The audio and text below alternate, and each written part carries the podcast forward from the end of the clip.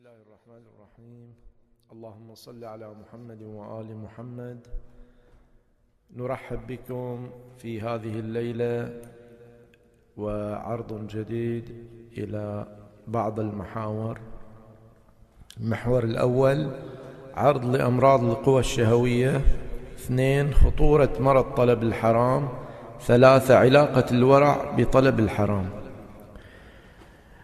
سماحة الشيخ من باب فذكر فإن الذكرى تنفع المؤمنين أه، ولنقف على بعض الأمراض التي تعرضتم لها أه، بصورة مختصرة إذا تفضلتم.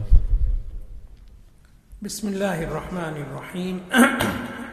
الحمد لله رب العالمين وصلى الله على محمد وآله الطيبين الطاهرين. الله اللهم صل على محمد وآل محمد. لا بأس باستعراض سريع لأمراض القوة الشهوية التي تقدمت والتي سنذكرها.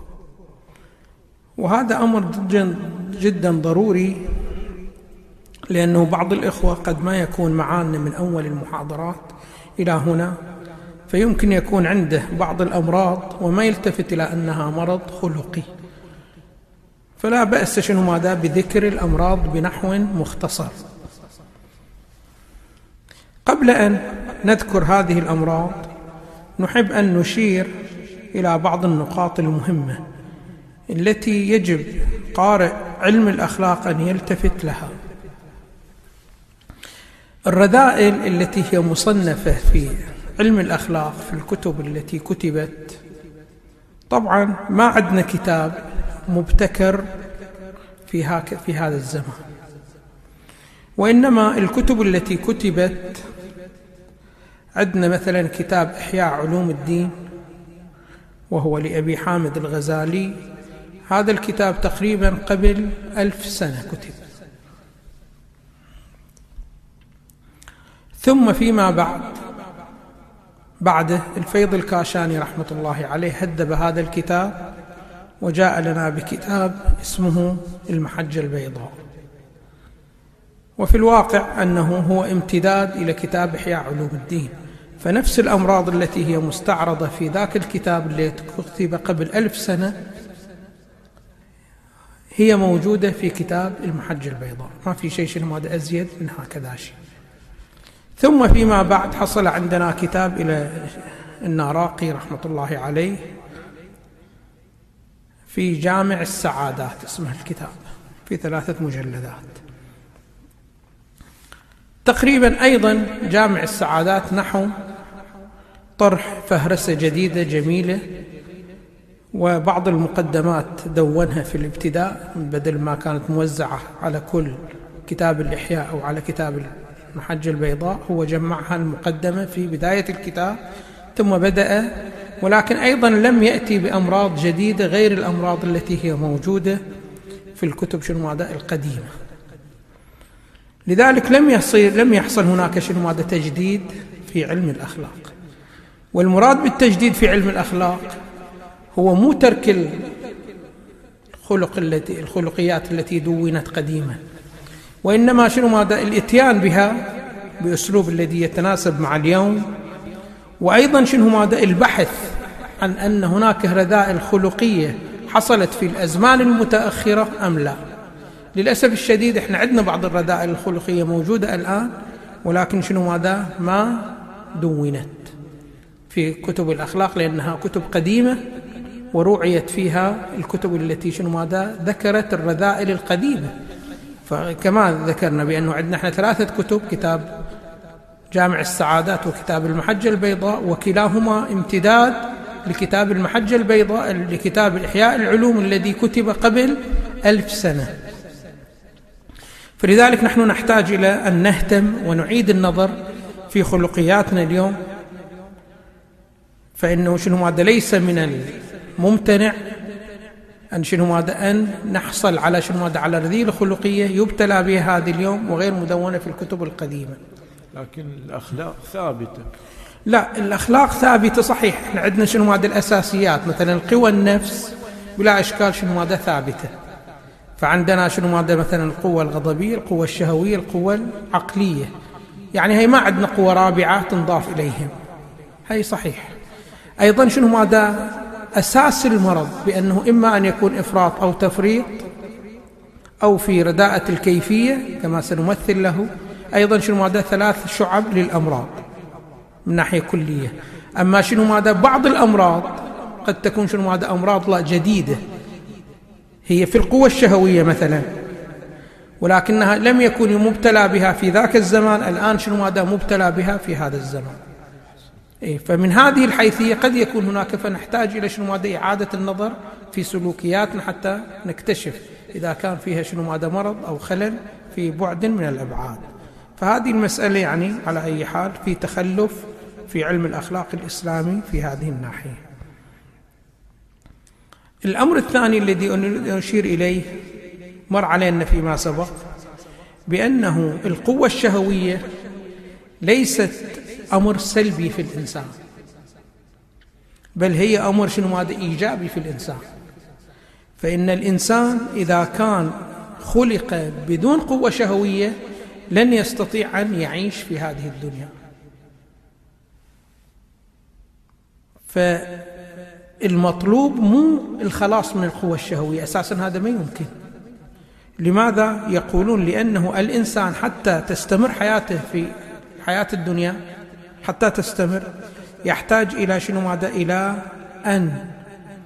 يميل لتحصيل ما له مدخلية في بقائه.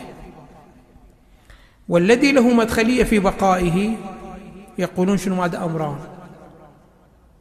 الأمور التي لها مدخلية في بقائه كشخص والأمور التي لها مدخلية في بقائه كنوع يعني للإنسانية بما هي إنسانية.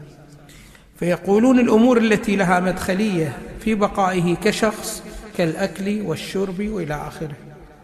والأمور التي لها مدخلية في بقائه كنوع مثل شنو؟ ماذا الزواج وإلى آخره بهذه الصورة. فالإنسان الله سبحانه وتعالى جعل فيه هذا الميل إلى شنو؟ ماذا إلى الأكل والشرب والتحصيل على المال.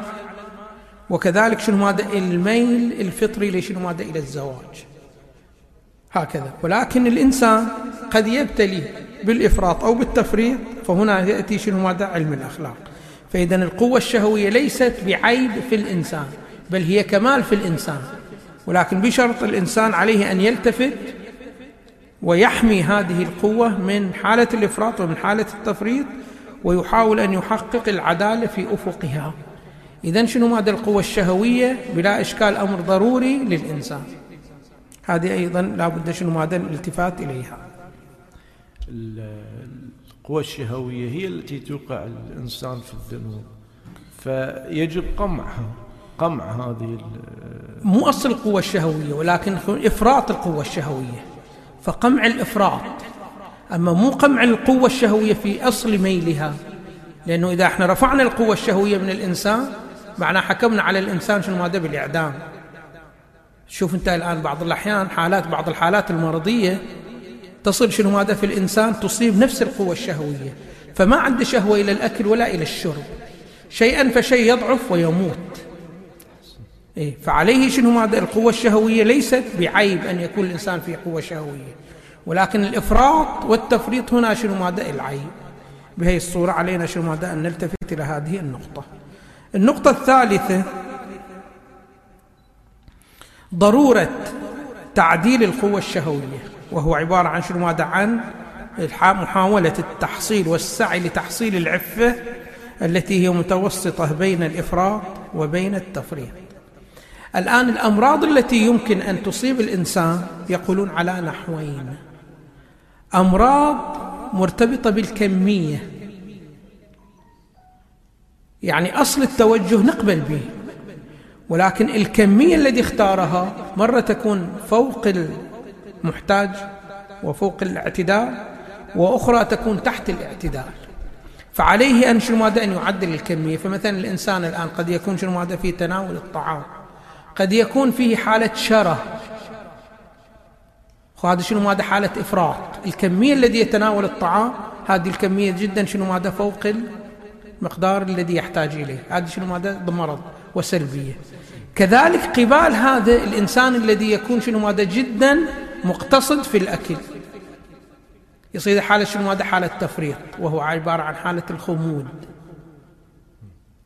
لا هذه ولا هذه. هذا المرض يكون يقولون هذه بلحاظ شنو هذا؟ بلحاظ الكمية فمرة تكون الكمية مفرطة وأخرى تكون شنو ماذا تحت التفريط. فلا إفراط ولا تفريط. هذه المرض عندما يكون شنو ماذا مرتبط بالكمية. وقد يكون المرض لا مرتبط بالرداءة. يعني شنو الرداءة؟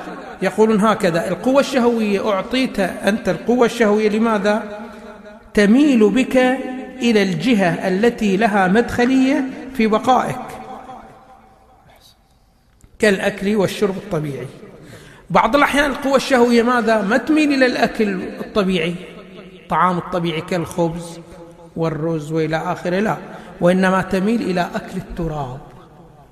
هذا أيضا شنو ماذا؟ مرض. هذا يقول عاد المرض مو مرتبط شنو ماذا؟ بالكمية. وإنما مرتبط شنو ماذا؟ بالكيفية.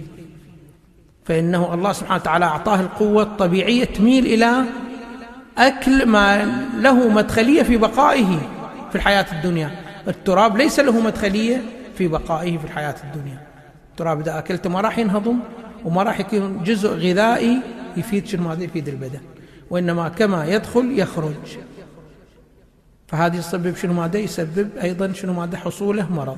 مرض شنو؟ ماذا من الجانب الكيفي كل قوة من القوى سواء كانت القوة الشهوية أو القوة العاقلة أو القوة الغضبية فيها هكذا الأمراض على هكذا ثلاثة أنحاء. مرض في طرف الإفراط مرتبط بالكم ومرض في طرف التفريط أيضا مرتبط بالكم والمرض الثالث مرتبط بالرداءة الكيفية. بهكذا صورة من اللي يحدد هذه الأشياء شيخنا؟ مثلا الكمية أو الرداءة. لو لو كانت الرداءة تناولت مثلا الحشرات وأنا شبعت في الأكل مثلا من يحدد أن هذا صح أو خطأ؟ سواء الكمية أو الرداءة هل العاق أم نلجأ إلى التقييم الاجتماعي مثلا؟ لا إحنا شنو ماذا ننظر إلى شنو ماذا إلى المقصد؟ المقصد. المقصد أساسا هذا كل علم الأخلاق. سببه طرحه هو تحقيق ملكة العدالة في النفس. يقولون الإنسان فيه قوتان. القوة الأولى هي القوة النظرية والقوة الثانية هي القوة العملية. هذه القوة لها كمال وهذه القوة لها كمال. فكمال القوة النظرية هو تحصيل الحكمة وهو إدراك الواقع الخارجي كما هو الواقع. وكمال القوة العملية هو تحصيل ملكة العدالة. فالآن الإنسان عندما يفرط ما راح يحصل ملكة العدالة. لماذا؟ لأنه ملكة العدالة هي عبارة عن انقياد القوى إلى القوة العليا المرشدة. فعندما نلاحظ بأنه الإفراط في الأكل مخالفة إلى شنو ماذا؟ إلى القوة العاقلة المرشدة هذا معناه شنو ماذا؟ انحراف. وكذلك عندما تكون شنو ماذا؟ في مقام التفريط أيضا يكون بهي الصورة أيضا يكون انحراف. أو شنو ماذا؟ أو في الرداءة الكيفية بهي الصورة. فننظر شنو ماذا؟ إلى المقصد. هل هذا الطعام أو هذا المقدار هل يتناسب مع المقصد أو ما يتناسب مع المقصد؟ بهذه الصورة بهذه الطريقة. أما بالنسبة إلى الأمراض التي ذكرناها فيما سبق والتي سنذكرها فيما يلي عندنا المرض الأول تعرضنا إليه شنو ماذا؟ حب الدنيا. هذا شنو ماذا؟ من الأمراض الذي يبتلي بها العم الأغلب من الناس. وما يلتفتون بأنه عندهم هذا المرض. بل يعتبرون حالة شنو؟ ماذا؟ طبيعية. شنو حب الدنيا؟ حب الدنيا نحن نعرف بأن الله سبحانه وتعالى أوجدنا في نشأتين. نشأة الدنيا ونشأة الآخرة. ويقولون نشأة الدنيا لا بقاء لها يعني فانية ونشأة جدا قصيرة مهما طالت.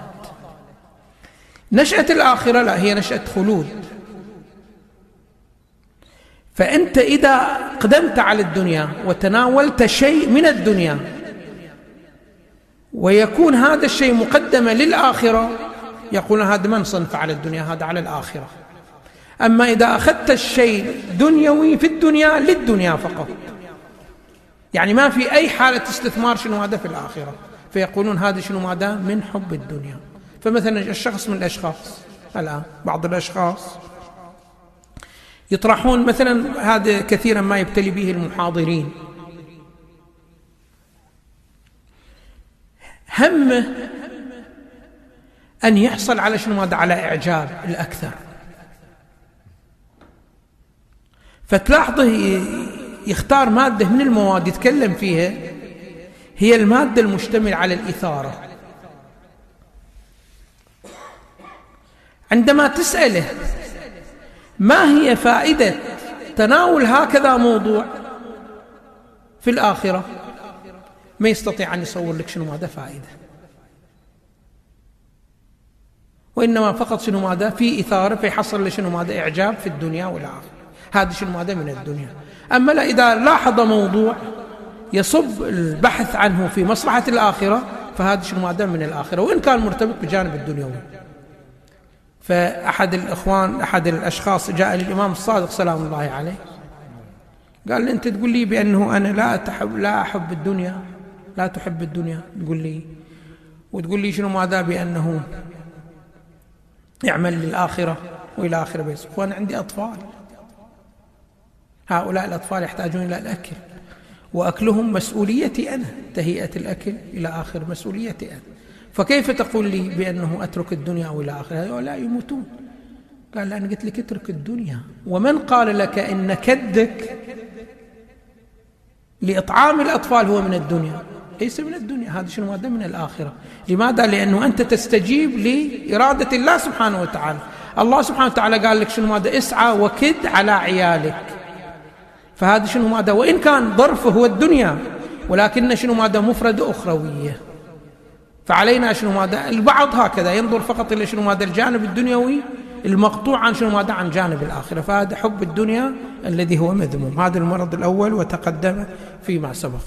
المرض الثاني شنو ماذا حب المال بما هو مال للزيادة فقط. ألهاكم التكاثر بهذه الصورة وبهذا النحو المال يقولون عندما تحصل أنت وتذهب لتحصيله لتحصيل هدف وغاية وهو أنك شنو ماذا تعيش. فأنت تجمع المال لكي تعيش في الدنيا. ما تحتاج إلى فلان وعلان وإلى آخره بهذه الصورة بهذه الطريقة. ولكن البعض شنو ماذا لا يسعى لتحصيل المال للتكاثر ولحفظ المال. فتشوف شنو ماذا مثلا عنده مقدار من المال يكفيه أن يعيش به في الدنيا بل يكفي شنو ماذا عشرة, عشرة أجيال من ذريته. ومع ذلك شنو ماذا؟ يصر على شنو ماذا؟ على السعي إلى جلب جذب المال وتحصيل المال. وفي الواجبات الأخرى يقصر يعني ما يذهب وياخذ بعض التعاليم المرتبطة بدينه بعبادته لا ما عنده هذه المسألة فقط شنو ماذا؟ لتحصيل المال. يحصل المال لأجل شنو ماذا؟ تحصيل المال فقط. هذا أيضا شنو ماذا؟ مرجوح غير شنو ماذا؟ غير مطلوب. هذا أيضا شنو ماذا؟ مرض. المرض الثالث الغنى المذموم. الغنى مو على كل حال شنو ماذا مطلوب. فقد يكون من الغنى ما يشغل عن الآخرة هذا غنى مذموم. أيضا تعرضنا له. صفة الحرص. الحرص أيضا شنو هذا مرض من الأمراض النفس القوى الشهوية. الطمع. هذا أيضا شنو ما تعرضنا إليه أيضا هذا من الأمراض القوى الشهوية. المرض السادس البخل الذي كلامنا شنو ماذا فيه. المرض السابع الذي نتعرض له هذه الليلة هو عبارة عن مرض طلب الحرام. الإنسان يسعى شنو ماذا؟ لطلب الحرام. ما يسعى إلى طلب الحلال وإن كان قليل؟ لا. يطلب شنو ماذا؟ الحرام. مع سبق الإصرار والترصد يعلم بأن هذا حرام ويقصده بهذا النحو. الأمر الثامن شنو ماذا؟ الغدر. شنو هو الغدر بعض الأحيان شنو ماذا؟ أنت يحصل عندك ثقة في أحد الأشخاص فتكلفه بإحراز شغله هذه الشغلة إذا كان فيها جانب مادي شوف يحول مصلحة المادية في هكذا معاملة إليه. به الصورة بهذا النحو هذا نوع شنو هذا؟ من الغدر. المرض التاسع هو عبارة عن شنو؟ عن أنواع الفجور. بيأتي لنا شنو ماذا؟ إن شاء الله. بعد أن ننهي الكلام في طلب الحرام وفي الغدر عندنا شنو ماذا؟ أنواع الفجور. الخوض في الباطل. التكلم بما لا يعني أي الفضول. هذه كلها شنو ماذا؟ أمراض. بالنسبة إلى القوة شنو ماذا؟ بالنسبة إلى القوة الشهوية. وكما ذكرت بأنه هذه الأمراض وإن كانت هي المذكورة ولكن هذا ما يعني أن لا يكون هناك أمراض أخرى نحتاج إلى التأمل والتعرف عليها. ومعرفة شنو ماذا كيف علاجها. إيه، تفضل. شيخنا ذكرت أن هذه الأمراض ذكرت قبل ألف سنة في كتب العلماء. إيه؟ لكن تتحسسها كأنها اليوم وأمس. ولذلك أنا ما قلت بأنه هي نلغيها. هذه شنو ماذا علينا أن نهتم بها. لأن هذه الأمراض هي شنو ماذا ناشئة من أصل إيجاد القوة الشهوية وأصل إيجاد القوة الشهوية لا بد منها. يعني ما يمكن الإنسان أن يكون فارغ من القوة الشهوية لا بد أن يكون فيه قوة شهوية. ولكن هذه القوة الشهوية بطبيعتها إما أن تميل للإفراط أو التفريط. فلذلك شنو ماذا وجدت في الإنسان حتى يقوم بتعديلها؟ ويحصل على شنو ماذا؟ عملكة العفة. فالأمراض التي كانت موجودة قبل أيضا موجودة الآن. ما نستطيع أن نقول شنو ماذا الأمراض التي كانت قبل ألف سنة بعد الآن غير موجودة. لا هي موجودة أيضا الآن لأنه شنو ماذا؟ هاي ملازمة تقريبا إلى القوة الشهوية والقوة الغضبية والقوة العاقلة. ولكن قلت أنا شنو ماذا؟ مع المحافظة على هذا الشيء للابتلاء به الآن هناك أمراض جديدة نحتاج شنو ماذا؟ أن ننظر فيها. فلا نكون فقط مقتصرين على هكذا أشياء التي دونت من قبل. ولكن للأسف الشديد ما موجود شنو ماذا بعض الأشخاص بعض الأشخاص يشتغلون ويعملون على هذه الحيثية. أحسنت. إن شاء الله توفق أنت شيخنا لتدوين بعض هذه الأمراض. إن شاء الله, إن شاء الله. ندعو إلينا. أه شيخنا بالنسبة إلى المرض الذي إن شاء الله نعالجه هذه الليلة انتهينا من مرض البخل والآن مرض طلب الحرام. نحب أن نتعرف على هذا النوع من أه المرض وإن كان مرتبط فقط بالمال أو فقط بالشهوة أو بالغريزة الجنسية أو طلب الحرام ما هو بالضبط يعني شيخ؟ إحنا بلا إشكال عندما نشاهد التصنيف الشرعي نلاحظ بأنه جعل بعض الأمور هي حلال لنا وجعل بعض الأمور هي شنو؟ هذا حرام لنا. فمثلا الله سبحانه وتعالى جعل لك شرب الماء مثلا مباح. ولكن بالنسبة إلى شرب الخمر حرام قال لك الشكل بهي الصورة. أو مثلا جعل لك النكاح أمر شنو؟ ماذا مباح بشروطه. وجعل الزنا والعياذ بالله أمر شنو؟ ماذا أمر محرم. بعض الأحيان الإنسان شنو ماذا؟ يقصد هذا كذا شيء حرام. فالآن مثلا الآن إحنا تونا منتهين من أعياد الميلاد كما يحتفل بها البعض وإلى آخره. يقولون بأنه القصد إلى الحانات لشرب الخمر جدا شنو ماذا يزداد في هكذا أيام. احتفالات بعيد الميلاد وإلى آخره الشكل وهو سلبية جدا. فيقصدون الحرام وارتكاب الحرام مع سبق الإصرار والترصد بعلم أنه حرام. بعلم بأنه حرام الشكل بهي الصورة؟ والبعض أيضا شنو ماذا يذهب إلى بعض الفنادق والعياذ بالله؟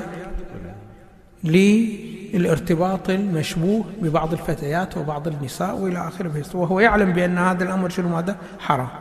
ويقصد الحرام بما أنه حرام.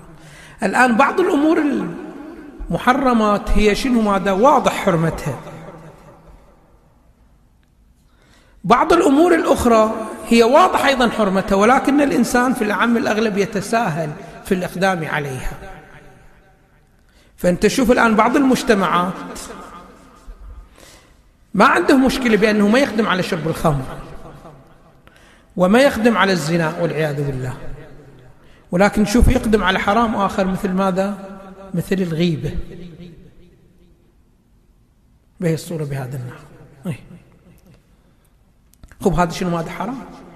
شنو الفرق بين شرب الخمر وبين الغيبة؟ هذه حرام وهذا حرام. شوفوا شنو ماذا يقدم على الحرام. إيه. لكن الغيبة ما فيها شيء محسوس. الزنا محسوس الخمر محسوس السرقة محسوسة باليد أو بالرجل. الغيبة يعني غير محسوسة. لا الآن شنو ماذا أعم؟ يعني شنو ماذا؟ المهم هو حرام وهو يعلم بأنه حرام. مع ذلك شنو ماذا يقدم عليه ويتساهل فيه. قصد الحرام بما هو حرام. عندك مثلا شيء شنو ماذا محرم أنت مثلا تذهب إلى الدكان وتأخذ البضاعة وتستغل. أكو بعض البياعين يكتب شنو ماذا في المحل؟ بأنه دين ممنوع. ما أعطي دين. عندك أموال؟ تفضل اشتري. ما عندك أموال؟ نسالك الدعاء. إيه ما يصير بهالطريقه البعض شنو ماذا؟ لا يعرف بهذا بأنه شنو ماذا؟ إذا قال باكر بجيب إليك أو عقب باكر بجيب إليك يسامح وياه. البعض شنو ماذا؟ يأخذ البضاعة وهو يقصد في أعماقه بأنه شنو ماذا؟ ما راح أسدد إليك. للأسف. هذا شنو ماذا؟ هذا حرام. البعض شنو ماذا؟ للأسف شنو ماذا؟ يقبل على هكذا شيء والآخر بهالطريقه أو شنو مثلا؟ لا عنده الأموال بإمكانه ولكن شنو ماذا؟ ما عنده نية بأنه ما يسدد المبلغ ولكن يتساهل في تسديد المبلغ. وعنده الأموال وبامكانه الدفع. ولكن شنو ماذا يريد؟ دائما الأموال ماله تتكاثر. لكن شيخنا مقارنة هذا الحرام بالزنا يعني شيء يعني هذا سهل تقريبا. الزنا شيء صعب أو الخمر أو هذا الحرام يعني ما نبي نتساهل به بس إنه سهل يعني. هو المشكلة؟ بأنه كثيرا من الناس اللي ارتكبوا شرب الخمر أو ارتكبوا الزنا والعياذ بالله صار لهم في حياتهم وإن كان شنو ماذا في مرحلة متأخرة توبة وتندموا على هكذا فعل. أما بعض الأشخاص الذين بهذا النحو يعني يتساهل في دفع حقوق الناس تشوفوا شنو ماذا قد يدركه الموت وما يتوب السبب ما هو التساهل. فكأنما هذا الشيء حلال. أو الشيء هذا هو تقتضيه الشطارة والذكاء وإلى آخره بهي الصورة بهي الطريقة. فما يتوب هي المشكلة هكذا بهي الصورة. فصحيح ابتداء بالنظرة الأولية عندنا شنو ماذا الزنا هو خطر. السرقة جدا خطيرة. شرب الخمر جدا شنو ماذا خطير. هي كلها كبائر طبعا. الشرب هذا والغيبة والكذب والى اخره كلها كبائر. ولكن الإنسان قد شنو ماذا يصنفها على شنو ماذا على الصغائر. ولذلك شنو ماذا يتساهل. دائما شنو ماذا الأمور التي تتساهل فيها قد يدعوك إلى شنو هذا عدم الندم وبالتالي عدم التوبة. فلذلك شنو هذا التساهل يجب على الإنسان شنو هذا أن يضع بينه وبين حاجز. التساهل جدا أمر سيء وخطير في حياة الإنسان المؤمن. على أي حال الحرام شنو ماذا؟ معلوم. الشيء الذي في الشريعة هو شنو ماذا؟ حرام وأنت تقصد الإتيان بالحرام مع سبق الإصرار والترصد. طبعا الحرام هو يقولون مرض مترشح من حب الدنيا. لماذا من حب الدنيا؟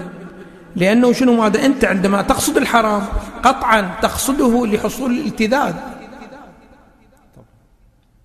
أنت إذا الشيء ما تلتذ به قطعا شنو؟ ماذا ما تقصده. ولكن أنت هذه اللذة التي تحصل هل تحصلها اللذة في الدنيا أم في الآخرة؟ هي اللذة شنو؟ ماذا في الدنيا. واضح شلون فلأنك تعلقت بالدنيا قصدت هكذا للذه أما أنت لو كان عندك شيء من التعلق بالآخرة وتعلم بأن هذه اللذة التي هي دنيوية لها جانب سلبي في الآخرة جدا كبير ما كنت تقدم. عليها. ولكن لنسيان الآخرة والتعلق بالدنيا صار سبب جدا شنو ماذا؟ في ارتكاب هكذا محرم. إيه؟ طلب الحرام طبعا جدا شنو هذا خطير جدا. لماذا يقولون؟ لأنه مانع عن الوصول إلى درجة الأبرار ودرجة المقربين. يعني يوم القيامة لا بتكون لا من المقربين ولا من أصحاب اليمين. وإنما تكون شنو ماذا؟ من أصحاب الشمال. كل ما أملى عليك حب الدنيا مفردة من المفردات ارتكبتها في الآخرة تكون شنو ماذا؟ من أصحاب الشمال. فهذه المسألة. المسألة الثانية أنه كثير من الفيوضات الإلهية راح يحجبك الاتيان بالمحرم عن شنو ماذا؟ عن الحصول والتعرض لها. إحنا نعرف بأن الله سبحانه وتعالى له فيوضات على الإنسان جدا كبيرة. فيوضات مادية وهي الفيوضات الأقل قيمة. وهناك فيوضات معنوية.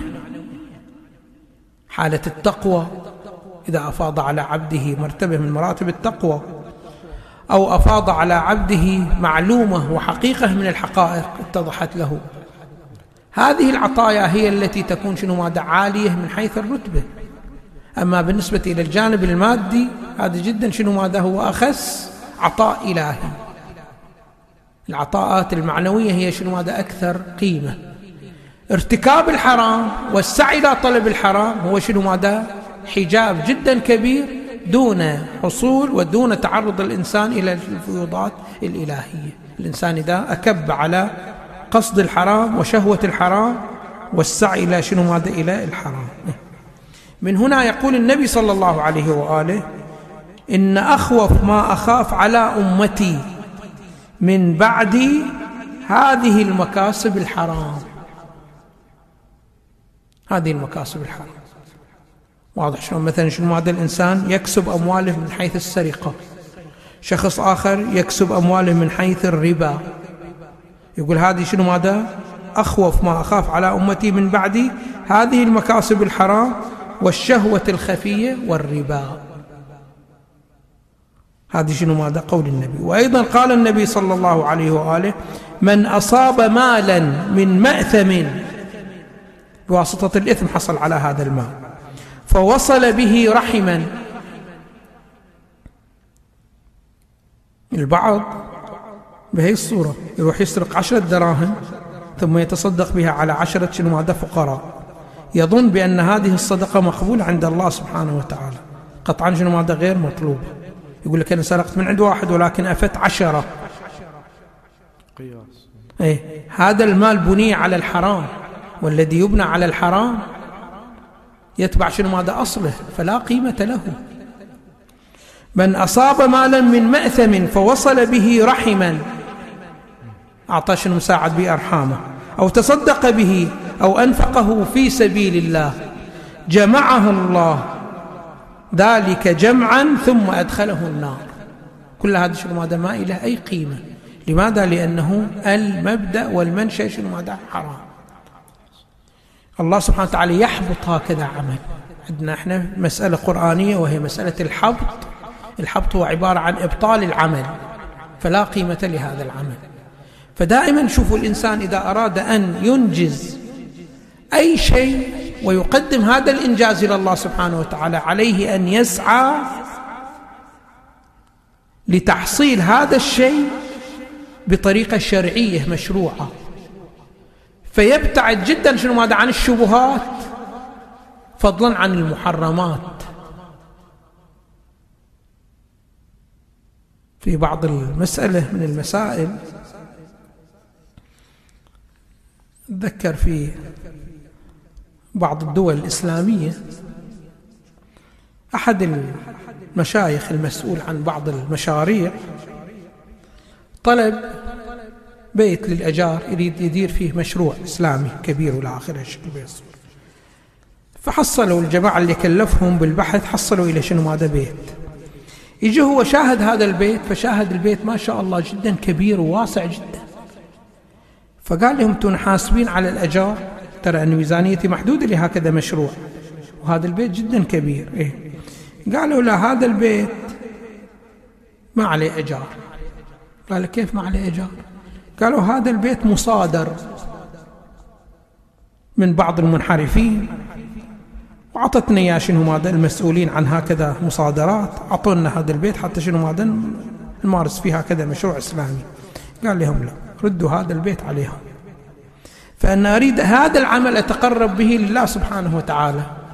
فأريد شيء صافي لله ما في أي شبهة. مع احترامي لكل الجهات ولكن يمكن حصل تساهل في هكذا شيء. أو هذا الشخص الذي صدر منه ما كان شنو هذا يستحق أن يصادر منه فما أريد. شوفوا لي بيت صغير على قدنا أجاره شنو هذا قليل ونقدر هيك أريد شيء شنو هذا نظيف. لذلك للأسف الشديد إحنا الآن في الأعم الأغلب نعمل بعض الأعمال نريد بها الله سبحانه وتعالى. ولكن يوم القيامة ما راح نشوفها شنو ماذا في الميزان. واحدة منهم ونحن كثير الابتلاء بها. وهي من المحرمات. مسألة أنت الآن بتقرأ مجلس تعزية للإمام الحسين. وهذا أمر مستحب مؤكد بلا إشكال. ولكن تخلي لك ميكروفون على المأتم وتزعج الجيران إزعاج جدا رهيب. هذا الإزعاج هذا فعل محرم. بفتوى المراجع هذا شنو؟ هذا محرم. فأنت بتخسر هي الأموال بتخسر الوقت وهي الإمكانيات وبتقرنه بفعل محرم وهو الإزعاج هذا معناه أن يوم القيامة ما راح تجده في ميزانك. فعلينا دائما أنه الأعمال الشرعية إذا أردنا أن نأتي بها نحاول بقدر الإمكان نلتفت إلى الجهات التي فيها نوع من الشبهة. نحاول شنو ماذا نخلص من الشبهة. هذا أمر جدا شنو ماذا مهم؟ وجدا ضروري. أحسنتم سماحة الشيخ. أه عندنا مع محور ثالث وعندنا أسئلة. أه إذا تفضلون نأجل محور الورع علاقة الورع مع طلب الحرام ونطرح بعض الأسئلة من المتابعين. إذا تسمحون راح نطرح بعض الأسئلة. أه السائل يقول ما هي الآثار الدنيوية المحسوسة من طلب الحرام؟ الآثار الدنيوية المحسوسة من طلب الحرام هو عدم الارتقاء. يعني شوفوا الآن شخص من الأشخاص إحنا عندنا شنو ماذا الارتقاء؟ وظيفة شرعية. النبي صلى الله عليه وآله عنده هكذا خبر ورد عن النبي صلى الله عليه وآله أنه من تساوى يوما فهو مغبون يعني غير محظوظ ومن كان أمسه خيرا من يومه فهو ملعون يعني مبعد عن رحمة الله. ما تناله رحمة الله سبحانه وتعالى. ومن كان يومه خيرا من أمسه فهو مرحوم. فهذا الشخص الآن إذا شنو ماذا؟ إذا ارتكب الحرام قصد الحرام في هذا اليوم. طبعا هو شوفوا الإنسان هم الذي يقصد الحرام ما يقف على مستوى واحد شنو ماذا؟ من الحرام. بل الحرام يدعوه إلى شيء أشد منه حرمة وهكذا بهي الصورة فالآن إحنا إذا قلنا بأنه اللواط والعياذ بالله أشد قبحا من الزنا الإنسان إذا بدأ بالزنا فإنه راح يأخذه الزنا إلى من؟ إلى اللواط والعياذ بالله إيه؟ وهكذا شوفوا الآن الإنسان الذي شنو ماذا؟ يترك الصلاة. أو يترك الصيام. راح يترك شنو ماذا؟ يترك الصلاة أيضا. به الصورة باب. إيه طبعا باب. الإنسان إذا شنو ما دام ما شدد على نفسه. لا يقول بأنه أنا راح أرتكب هاي المستوى من المحرمات وخلاص بعد. ما راح شنو ماذا أزيد ولا راح أنقص. لا ما تقدر. راح شنو ماذا؟ تزيد مع الأيام. فهذا راح يحرمك من ناحية شنو ماذا؟ من ناحية أنه راح أنت دائما يكون شنو ماذا أمسك خيرا شنو ماذا من يومك. يعني العملية عكسية. بدل الارتقاء يكون انتكاس. انتكاس. انتكاس أكثر. يقول الإمام أمير المؤمنين سلام الله عليه إذا جاءت في الإنسان صفة حسنة دعت أخواتها. وإذا جاءت صفة سيئة دعت أخواتها أيضا. الصورة بهذا النحو عندنا سؤال آخر يقول هل بمجرد طلب الحرام يكون هناك خطورة؟ أم إذا حصل الحرام؟ لا هو طلب الحرام هو مقدمة إلى شنو مادة؟ إلى حصول الحرام. فالإنسان عادة لأنه الإنسان هو فاعل مختار. ويقولون الفاعل المختار حتى يأتي بالفعل يحتاج إلى شنو ماذا إلى مراتب. فأول مرتبة من المراتب هي أن تتصور الفعل. ثم يخطر ببالك اللذة التي تحصل شنو ماذا من وراء الفعل. فتشتاق إلى الفعل ثم شنو ماذا ثم ترتكب الفعل بهي الصورة يتأكد الشوق تحصل الإرادة ثم يحصل شنو ماذا ارتكاب الفعل بهي الصورة بهذا النحو. فعلى الإنسان دائما وأبدا إذا يقصد المقام الطيب يصل إليه بمجرد أن يأتي خاطر المعصية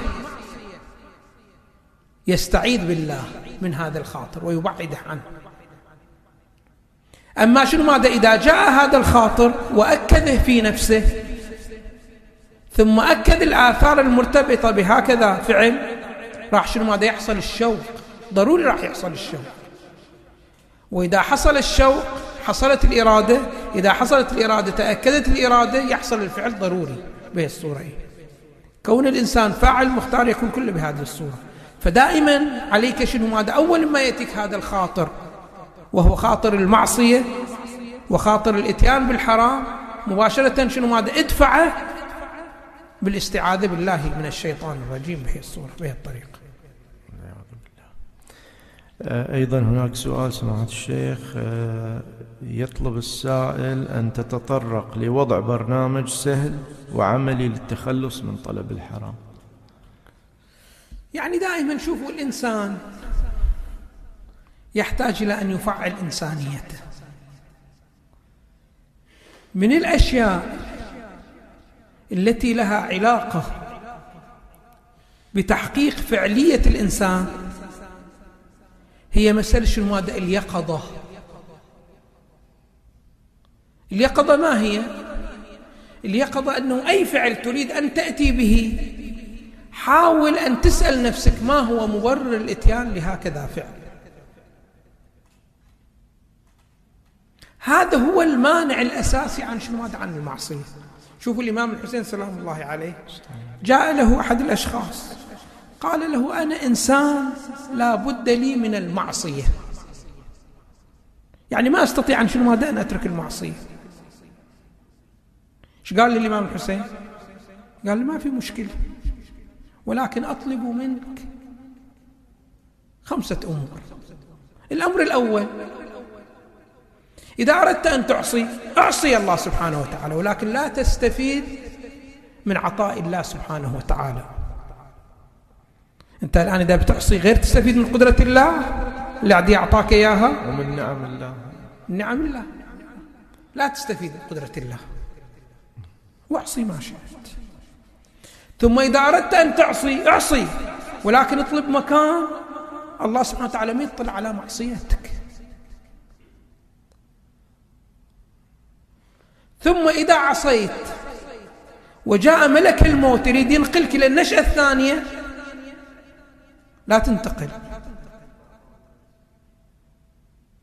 ثم إذا عصيت وجاء خازن النار يريد يدخلك النار ارفض ولا تدخل. ثم افعل ما شئت معصية أو طاعة كيفك بعد؟ قال هذه شنو هذا؟ ما يمكن. أن إذا بعصي الله بعطايا الله سبحانه وتعالى ونعمة علي وإذا جاء ملك الموت ما أقدر أدفع عني. وإذا خازن أراد يدخلني النار ما أقدر شنو ماذا أمنعه وما عندي مكان أستطيع أن أعصي الله سبحانه وتعالى إلا ويراه. قال لي أنت الآن إذا كنت عاقل هل تقدم على هكذا شيء؟ وانت ما موفر ضمانه إليك. انت الآن في أي شغلة من الشغلات؟ إنما تقصد الشغلة بعد أن توفر لنفسك الضمان أم لا؟ أنت الآن تروح تشتغل إجا واعدك شخص من الأشخاص قال لك إذا تشتغل عندي شهر واحد أعطيك عشرة آلاف دينار. لكن ما أضمن لك أعطيك عشرة آلاف دينار. يمكن تشتغل وما أعطيك شيء. تشتغل أنت؟ ما تشتغل. مع أنه المبلغ ما شاء الله. خب كذلك هنا تريد تقدم على المعصية اقدم على المعصية. ولكن اقدم بيقظة. يعني شنو يقظة؟ يعني شوف المصالح وشوف المفاسد. هل بإمكانك أن تدفع المفاسد؟ أم لا؟ إذا الإنسان استعمل هكذا ضابط في حياته ما راح يكون شنو ماذا؟ ما راح يكون عنده أي معصية وما راح يبتلي بأي معصية من المعاصي. أحسنتم سماحة الشيخ. هناك العديد من الأسئلة وهناك المحور آه، وهو علاقة الورع بطلب الحرام لكن الوقت خلص انتهى الوقت ونذهب إلى المجلس الحسيني. نشكر سماحة الشيخ أحمد الشهابي على ما تفضل به ونسأل الله سبحانه وتعالى القبول وصلوا على محمد وآل محمد. الله.